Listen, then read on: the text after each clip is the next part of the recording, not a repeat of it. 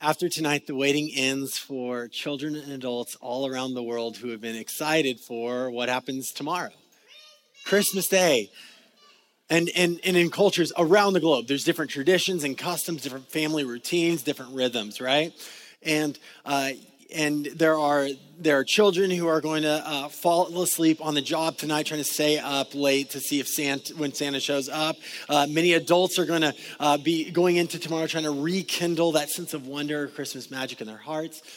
Um, one thing that's for certain, whenever it is Christmas Day, is that if you if you keep that day, if you mark that day, if you celebrate Christmas, then you respond differently on December 25th than you do to say April 12th or June 2nd, even if those happen to be your birthdays, right? Like, like it's a different thing. You wake up differently on Christmas. Um, if it's something that you celebrate, if it's something you've been expecting and excited for. Uh, in, in our particular family unit, uh, it's usually a mix of the following things, not necessarily always in this perfect order, but uh, we get woken up by the kids, stockings get emptied, breakfast is begun, family and friend begin to arrive. Uh, the story of the Nativity is read, presents are opened, bellies get full, uh, and now that the NFL plays so many games on Christmas Day, also games are going to be watched. And I love that. I love every part of that, right? And and hopefully, uh, in in your whatever your particular family unit looks like in this particular season, that there are some version of uh, joyous or festive traditions that you're able to keep. But something's certain no matter what happens tomorrow morning, it's Christmas Day. And on December 25th, I wake up differently. I'm excited uh, differently. Now, I get it. I'm overly sentimental. I'm with you. But I, uh, but I say all this not just to bring it up because I'm like a, a five year old who's super excited for tomorrow morning, although that is true. Um, I, I share all this because of expectation and hope, about arrival and desire. Now, I realize that not all of us uh, are thinking about Christmas anywhere near what I just described, which isn't always the way I view Christmas either. But there can be a number of ways that we view Christmas and that we don't uh, feel very festive this year for a number of reasons that totally make sense. Instead, though, I want you to think of some other event uh, or some other reality in your life, either in the past or the present, or something you're looking forward to in the future. Uh, something that you're like, I just can't wait for that moment to arrive. Uh, maybe it's uh, you have Taylor Swift concert tickets for Miami in next October. Uh, maybe it's like some big game that you're excited to go to. Maybe it's a big date that you're hoping comes to fruition, a dream vacation. I mean, whatever. Like just the idea that you have this sense of expectation for a, a moment to arrive. Whatever it is, when that arrival happens, you have to do something different the arrival upends the status quo. Does that make sense? Like you don't wake up on Christmas morning if you're if you're me at least, and you go like, well, let's just see what's on the news today. Like it's like I'm I'm excited with the kids and I'm like over the moon. Um, another way to phrase is if something is game changing, then the game has to be changed, right? Otherwise, it wouldn't be game changing. And this kind of brings us to the tension that we're going to wrestle with tonight. And I want you to really wrestle with within your own heart tonight. Tonight we're going to be exploring what is it what has it looked like in the past? What does it look like in the present? And what will it look like in the future when God's people experience his arrival? Is his arrival something that captivates us the way that my 5-year-old heart does for Christmas Day? Or the way that uh, you do about a concert or about a game or about uh, whatever? Do we continue on our lives at the moment of experiencing God's presence as if nothing has changed? Or do we hear a call to respond as if everything has changed? So, tonight we're going to conclude our Advent series called The Arrival. Now, if you're just joining us, it's okay if you haven't listened to the last three weeks. Uh, you're more than welcome to if you want to check out the podcast or go on the website or whatever. Um, but I'll give you the, the quick highlight version. In our series, what we've been doing is we've been tracing the family story of Jesus. Uh, his ancient ancestry that is recorded by Luke uh, in his gospel account and in, by Matthew in his gospel account, where they're going to go way, way back. In fact, uh, in Luke, he's going to pull it all the way back to Adam and track all the way from generations from Adam all the way to Jesus about 2,000 years ago.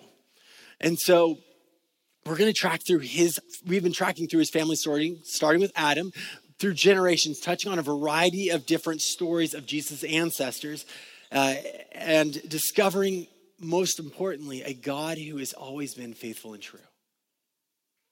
Then he is faithful and true, and yet he is still willing to work with us inept human beings. Isn't that wild? He is willing to step into our story and invite us into his story despite the darkness of sin but despite the weakness of humanity, but despite our lack of power and uh, or the unlikeliness of the overlooked. Now, last Sunday we we pressed pause in this family tree uh, at King David. Uh, King David, you may know him of David and Goliath fame, uh, and he was the unlikely shepherd king. He was born in Bethlehem, and he was dismissed and overlooked. His story is fascinating. God would call David a man after his own heart. And that he would use this very imperfect character of David to bring prosperity and security to Israel and to point the entire nation back towards the heart of God. Now, David would eventually die, and one of his sons would take the throne, Solomon and he would take the throne, and we get a vision in Solomon of a king of peace, filled with wisdom given by the Spirit of God, bringing glory to God through his leadership. And yet, Solomon is woefully imperfect as well. And by the end of Solomon's life, his heart had been so twisted inward that he was defining good and bad on his own terms. And it was dividing not only his own heart, but it literally divided the kingdom of Israel in half after his death. And with the generations that would pass from Solomon over and over and over again. We don't get a lineage that was like like it was only looking up from here. They were it was only looking down from here. It was not power, prestige, godliness, honor, all the good things. It was corruption, uh, dissension, division, anarchy, brutality, injustice, straying away from God and his heart. And yet, God's desire was still to be near to his people. And there's this really cool story in uh, 2 Kings chapter 22. I'm just going to be there for a moment, so uh, feel free to open up if you'd like. But it's about a king, an eight year old king. Josiah was eight years old when he began his reign, and he reigned 31 years in Jerusalem. His mother's name was Jedidah, the daughter of Ad, um, Adai of Bozkath. And he did what was right in the eyes of Yahweh. And he walked in all the way of David, his father. And he did not turn aside to the right or to the left. And so, what we find in Josiah is this bright spark like, oh my goodness, maybe this guy, he's the kind of guy like that we that we need to get back on the right foot. And so Josiah he loved God. And it's using this language that's meant to bring us back to King David and even further back to the garden when it says that Adam was created to walk with God, to do life with God, to co rule with God. That David was a man after his own heart. And here you have Josiah, the kind of guy who's actually doing the good things. And he and see though, in, in Israel, in Jerusalem, there was the temple. And the temple was the place that represented God's presence with his people. But after centuries, it has now fallen into ruin and decay. It has now become a real life metaphor for the way that the people had viewed God's ways in his presence. Passe, not relevant. We get to do, we get to write the call, make the calls, right? We don't need God's presence. And so Josiah is 26 years old. And he orders that the temple be repaired because he's looking he's like, this is not who we are called to be. Like, we need to honor God's presence in our midst. So he orders this epic reha- uh, project on, on the temple. and uh, they, like they bring up all the please pardon our pixie dust signs and, and it's demo day and they discover something and so his secretary brings this something to the king and he only refers to it as a scroll and he begins to read this scroll to josiah and with each word josiah is hearing god's voice for the first time because these are the words of the torah the Hebrew scriptures, and they had been lost for centuries. All right, let's put that in our context. Imagine if for centuries the church can we continue to meet as a church. And it's not that we like misplaced our all of our bibles for one day. It's that all of us no longer had a bible for centuries. And we kept like doing the whole church thing and, and coming together but we didn't even know that there ever was a bible at a certain point. Wouldn't that be wild? That's where they were sitting. They did not have the torah and they didn't even know they were missing the torah this is a big deal and so imagine this scenario God is now arriving to King Josiah through the words of Scripture.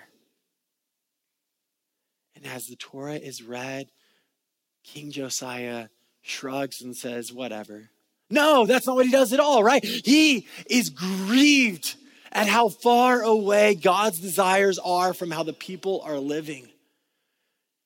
He grieves, he repents, he is completely shaken up. And his repentance leads to hope. And his hope leads to worship. And his worship leads to radical obedience. And for the rest of his life and reign, the nation's heart would be rekindled towards God as Josiah would lead these major reforms to move his people towards loving God and loving people, pursuing mercy and justice for the marginalized and the oppressed. And King Josiah, he experienced God's arrival. It's like he woke up on Christmas morning and he didn't decide to treat it like it was some random day. He was changed. He was changed as God arrived through his words and he responds in sorrow, then repentance, then hope and obedience. Now, unfortunately, as we humans always do. Time went on, and the people, after Josiah's death, desired to he, trust their own voice, their own understanding of what is right and wrong over God's. And by the very next generation, their own wisdom had split them even further. And they were taken into captivity by the Babylonian Empire. Now, the Jewish people would at this point become an ethnic people group without a home, and they would be passed along from one oppressive regime to the next, to the next, to the next, until they found themselves now in captivity by the Romans. And the once great family of David has now fallen into obscurity, spread out throughout the ancient world in a place called Nazareth in Galilee there was a descendant of David named Joseph. He was a craftsman, and he was betrothed to a young woman named Mary, who, although she was a virgin, she was told that she was going to conceive and bear a son by the Spirit of God. And he would be Emmanuel, God with us. And we get a vision into Mary's heart of praise when she then goes to her cousin Elizabeth's house and, and she begins to sing this song, quoting Old Testament prophecy along the way. She sings this beautiful song. So she starts with her own story. My soul magnifies the Lord. My spirit rejoices in God, my Savior, for he has looked on the humble estate of his servant. For behold, from now on, all generations will call me blessed. For he who is mighty has done great things for me, and holy is his name. And so, what she's saying here is, I'm humble. I'm of humble estate. Like, I, I'm so unlikely. I'm unworthy. Why am I even in this story? Could you imagine being this young teenage girl finding out that you are pregnant and in this space? she not only responds with, okay, I'll do it, but God, you would invite me in on this story. She's honored. And the song continues. From generation to generation, he has shown strength with his arm. He has scattered the proud in the thoughts of their hearts. He has brought down the mighty from their thrones and exalted those of humble estate. He has filled the hungry with good things, and the rich he has sent away empty. He has helped his servant Israel in remembrance of his mercy as he spoke to our fathers, to Abraham and to his offspring forever. And so then it's like she zooms out. God, how could you use me? To like looking at her entire entire ethnic people group, the people of Israel. She's like, how could you use us? How could you continue to be merciful and remember that you are merciful? She is looking God, going, God, you are faithful and true. I know who you are. And if you're inviting me in, I'm already in. So God, in the flesh, begins to grow in her womb in Galilee. And once again, though, another shepherd king, overlooked and despised, would be born in Bethlehem. And this comes out of Luke chapter 2, if you want to flip there.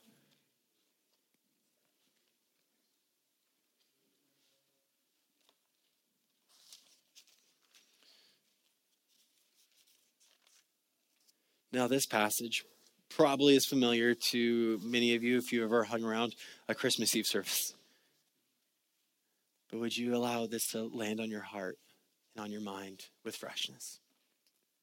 In those days, a decree went out from Caesar Augustus that all the world should be registered.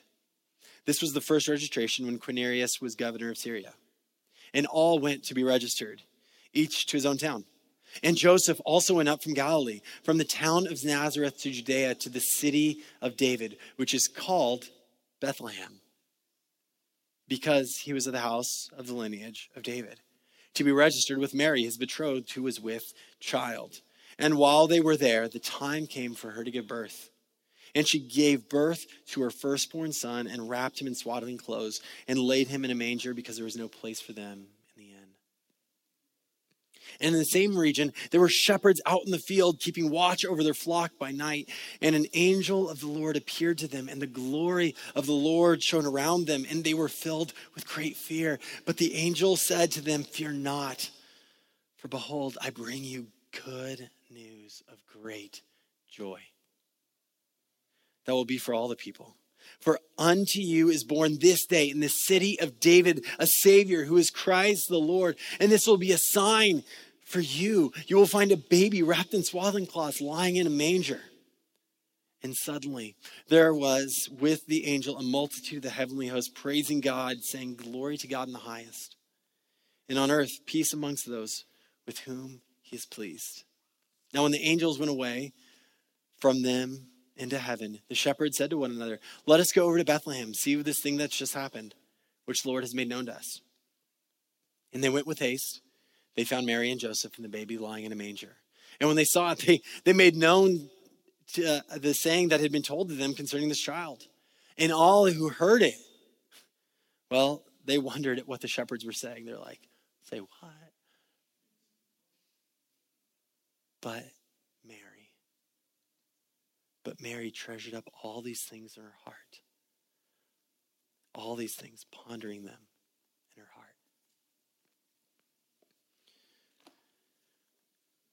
So, what Luke does is he takes the frame off of the shepherds and then puts it onto how everyone is responding to the shepherds' news. And then the screen changes once again and shows the inner thoughts and the inner desires, the inner longings of within Mary's heart. See, Mary, Mary was unlikely for this particular story. And yet, in this moment, she holds in her hand the snake crushing king. Remember where we started this journey all the way back in Genesis chapter 3 that there was this promise, this prophecy from God that there's going to be a descendant of Eve who is going to crush the head of the serpent, and the serpent is going to take a nip at his heel. And in that moment, the baby, the child that she's holding in her arms, is exactly that king. Nothing that humanity could ever do could ever throw off a God who has been and always will be faithful and true. And when Mary realized this, she could not go business as usual. She couldn't wake up on December 25th as if it was some other day. Not saying that Jesus was born on December 25th, fairly unlikely, but you get the picture, right? Obviously, this baby is going to change her life, right? Like that's the way that whole thing works of motherhood. But she goes further than just what would be obvious and apparent. She responds with her voice and praise and her life in obedience. Even though in just a few short decades, that obedience would take her to the foot of the cross, preparing that same body that she held in her arms, preparing it for burial. Scorned, mocked, abused. That baby she cleaned off. That baby, that body, the body, the body of the true son of Adam and Enoch and Noah and Abraham and Rahab and Ruth and David and Josiah and Joseph, all of that lineage, the, the culmination of that family tree is being placed in a tomb. Have you ever wondered why did Jesus have to die? Like you know, you know the, the standard answer, but like, but like why? Right? Like why? Out of all the different ways to save, like why this one? Couldn't have been there an easier one? And the answer is because God is faithful and true. Jesus had to die because God is faithful and true. Because at the beginning of the story in Genesis chapter 3, God would tell Eve there will be descendant who will crush the head of the serpent and he will take nip at his heel. Because you see, our sinful human hearts are just like a mixed bag where it's like filled with light and dark. We are naturally dead in our sins and trespasses, according to the scriptures. We are naturally set against God and his ways. We naturally want to do our thing over his. And we have a, an enemy, the serpent, who desires to kill, steal, and destroy. And he wants to get us to believe that the darkness is actually the light. And the only thing that could remove the darkness is God Himself in the flesh of humanity Himself. You would need the, the the unlikeliest of combinations a king who is absolutely powerful and yet is filled with the shepherd's tenderness and care. The unlikeliness, the unlikeliest combination for beyond anything that you and I could ever comprehend. One who could bear our sin and death on the cross, not so that we could be better or be happier or feel any which way not so that you can just not go to hell and instead you get to go to heaven. Jesus died so that we could be his. And in him we discover life to the full. And in him we discover an eternal place in his heavenly kingdom for sure. But those are, are subsequent to the fact that we are his. If we know him, if we love him, if we surrender our life to him, then we are his. Because when Satan thought that he defeated him on the cross, Jesus got the last laugh on the third day when he would rise from the grave. Because in that moment, death was put to death and life became a reality for the first time in the history of humanity since the fall. And that leaves for you and I the most significant question that you can ever respond to. How will you respond to the God who is faithful and true? Now, there's options. You can choose to respond to the God who's faithful and true by not believing that God is faithful or true. That believes that God can be a multitude of things, that you could believe that God can exist in a multitude of ways. You can believe that. That is a choice. You can believe that there is no God at all, who, let alone one that was faithful or true. You could say a quick prayer, go to church every once in a while, but then largely live as if nothing has changed. Or you surrender everything completely, wholly to Him because you don't wake up on Christmas Day right and act as if nothing has changed. If Jesus arrived and if Jesus is who he said he is, if he is God incarnate, faithful and true, then everything has already changed. And at the moment that you confess that with your mouth that he is Lord, that means he is master, and that you say, My life, it's yours. I want your life instead. Everything changes. It's not game changing if the game isn't changed.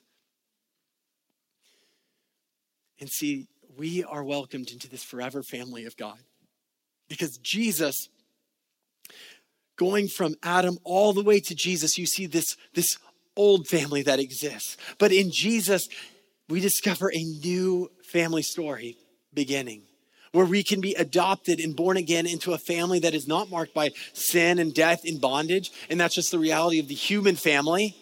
But his new family is one filled with life, light, and freedom. And guess what? In this family, we have some family values. And in this family, we respond. In this family, we respond. What are you supposed to do? Well, if you're part of this family, then you, we, you respond. If you're not a part of this family, then you are invited to respond. And we see this played out in the life of the early church when the promised Holy Spirit came upon the church in Jerusalem and they began to live lives of epic response. In Acts chapter 2, it tells us that they responded in generosity and love and care and sacrificial, loving giving towards the marginalized and the poor in their midst. They boldly preached the good news that God had arrived. They preached the kingdom is here. They preach that the long awaited snake crushing king has already come to establish his kingdom. And tonight, for us, we live in this place that began then and has continued up until now at this point in history, a period of time that we can call the already and the not yet. Already, we live after the first arrival of Jesus. He has already come. That's not like spoiler alert on christmas morning whoa jesus he arrived in bethlehem like like that that that is a fixed moment in history and not yet has he arrived the second time because there's going to be a day when all things are made new when death is put to death for good. When, when the serpent is no longer able to strike at the descendants of Adam and Eve, when the tears are all wiped away. Y'all want to flip to Revelation chapter 7, and we're going to close with this passage tonight. Revelation chapter 7, verse 9.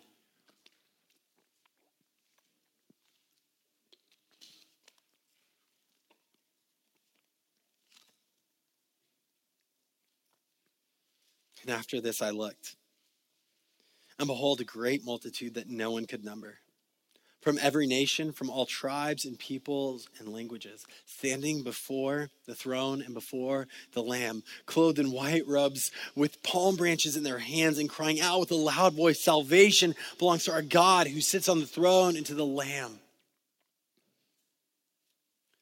Get this image beginning to unfold of this moment when everything has changed now, you may not see all the, all the details of the multitude at first reading, but I'm going to read that first part again, and I want you to look closely. After this, I looked, and behold, a great multitude that no one could number from every nation, from all tribes and peoples and languages, standing before the throne and before the Lamb. Do you see that? Did you look closely in your mind's eye? Because if you look closely, you'll discover every descendant of the new family that was established by Jesus present. You will see in that scene, if you look closely, brothers and sisters from the first century church in Jerusalem there. If you look closely, you'll see Catholic believers from 400 AD, Protestant reformers from 1500s, Coptic Christians in Egypt from the 1800s, house church members from the underground church in China who are worshiping today, and those sitting in this room tonight who have laid down their lives in front of Jesus and have become a part of his family. In other words, if you're a follower of Jesus, this is the only passage in Scripture where you're actually in. When the bride of the Messiah arrives, when the, the, when the bride of the Lamb shows up and experiences God's final arrival moment with King Jesus on the throne, our only response isn't going to be mm, seven out of 10, right? It's going to be unfiltered worship that penetrates the depths of our soul and brings us to a joy that the best moments of this life, the absolute pinnacle moments of this life, are merely like a tiny, tiny, tiny signpost pointing towards.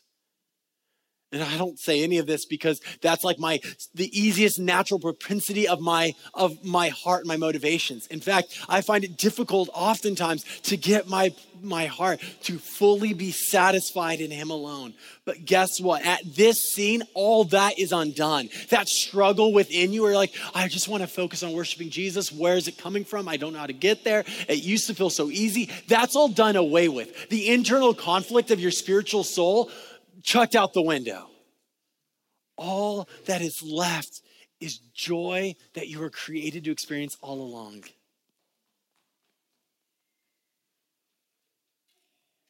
And it'll be like Christmas morning. If Christmas morning was infinitely better and never ended. And so Christmas is a celebration, right? But it's important that we note that Christmas is not a celebration of family. It is not a celebration of good food. It is not a celebration of presents. It is not a celebration of Hallmark movies. Now, I love every single one of those things on Christmas and outside of Christmas as well. Less Hallmark movies, mainly Christmas on Hallmark movies time. But all that to say, those things are not what Christmas is about. It is not about your family. It is not about good food. It is not about presents. It is not about Hallmark movies. It is a celebration of a God who is faithful and true. All those other things are cherry on top. And those are good cherries, right? It is celebration that a, that a prophecy that was prophesied millennia ago that a descendant of Eve is going to crush the head of the serpent. That it was in that moment, those thousands and thousands of years ago, that ever since that moment, it was as if it had already passed because God is faithful and true to his word. So it's not like a question mark of is he or is he or isn't he? He was, and in Jesus he did. And the question isn't if he arrived, it's how will you respond to the fact that he has already arrived? And so, what I want to do right now is I just want to invite you to just close your eyes for a moment.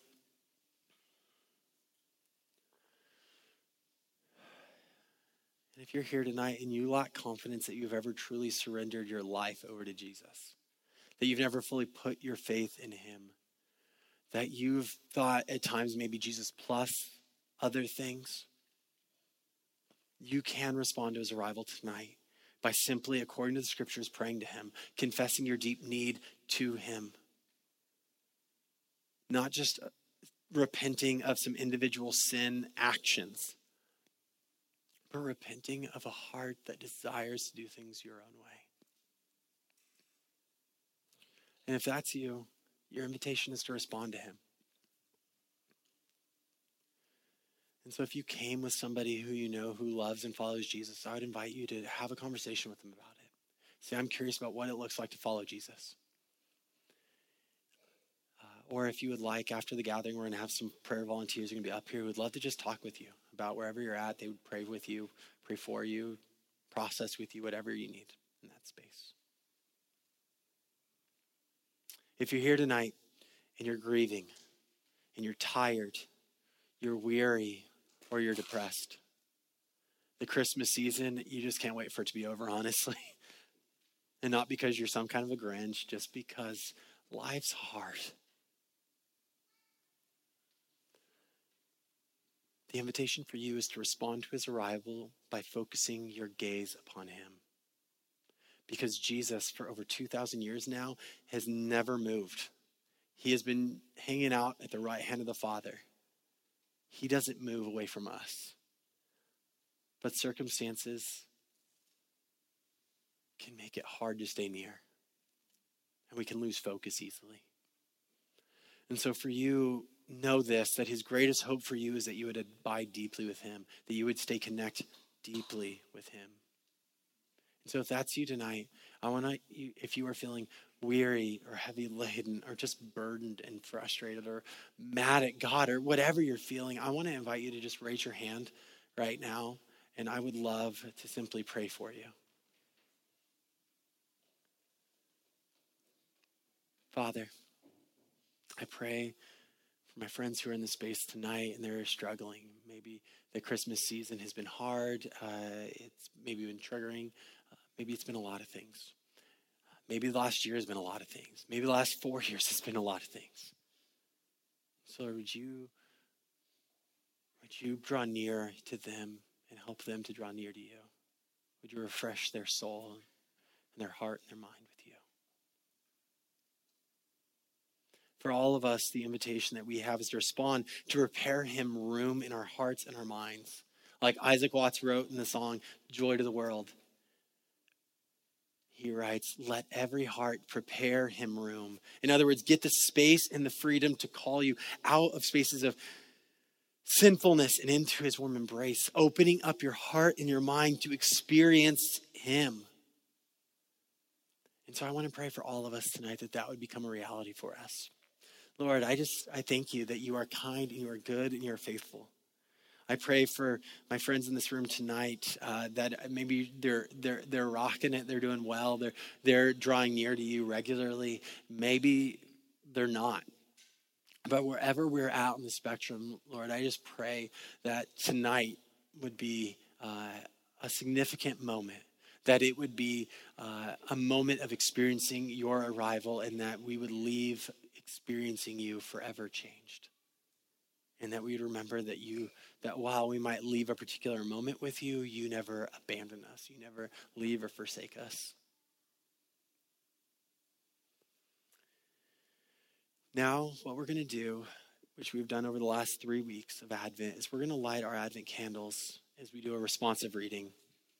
And so I'm going to invite the Gibson family to come on up.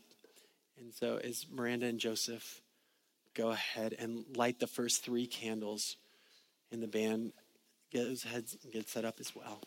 Here's what I'd love for you to do. I want you to simply just close your eyes again. And I want you to just take a few deep breaths. Would you take some deep breaths with me? Just to kind of prepare room in our hearts and our minds. Go ahead and breathe in through your nose and out through your mouth.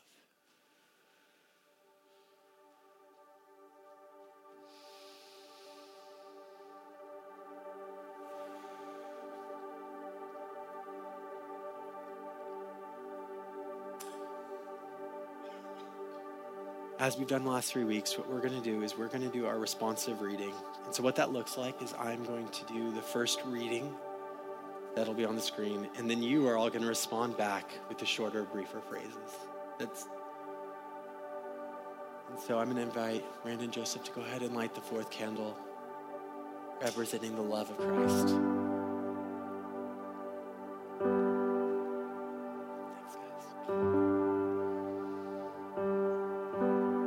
Let us celebrate. For word has been made flesh, and the babe love has a face, and his name is Jesus. With the shepherds and the angels on a starry night, we rejoice over our Savior. Would you read this together?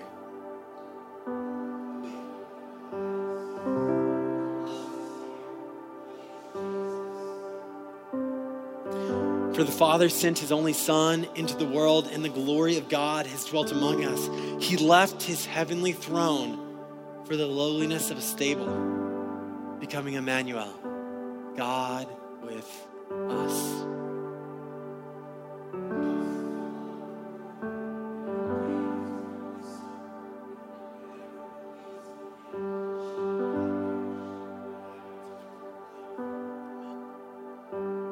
Not send his son to condemn the world, but in order that the world may be saved through him. In Emmanuel, we see love. He has remembered us and secured our home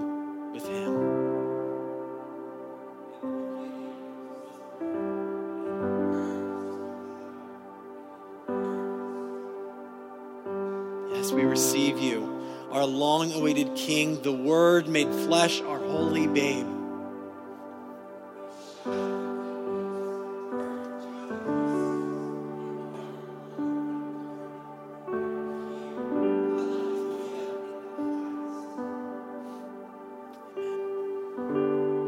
Would you pray with me? Father, I thank you for Christmas.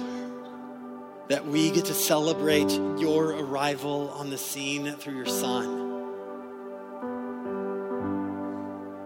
That you are faithful and true, even at the cost of your own life. That you are faithful and true, even though it means giving up time with your Son in the heavenly realm so that he could dwell here in the muck and mire of human existence. Thank you for the miracle that could lead to a miracle. That Jesus was born, God in the flesh, so that some 30 years later, that flesh would be pierced for our transgressions, that he would be crushed for our iniquities, that upon him would be the chastisement that brings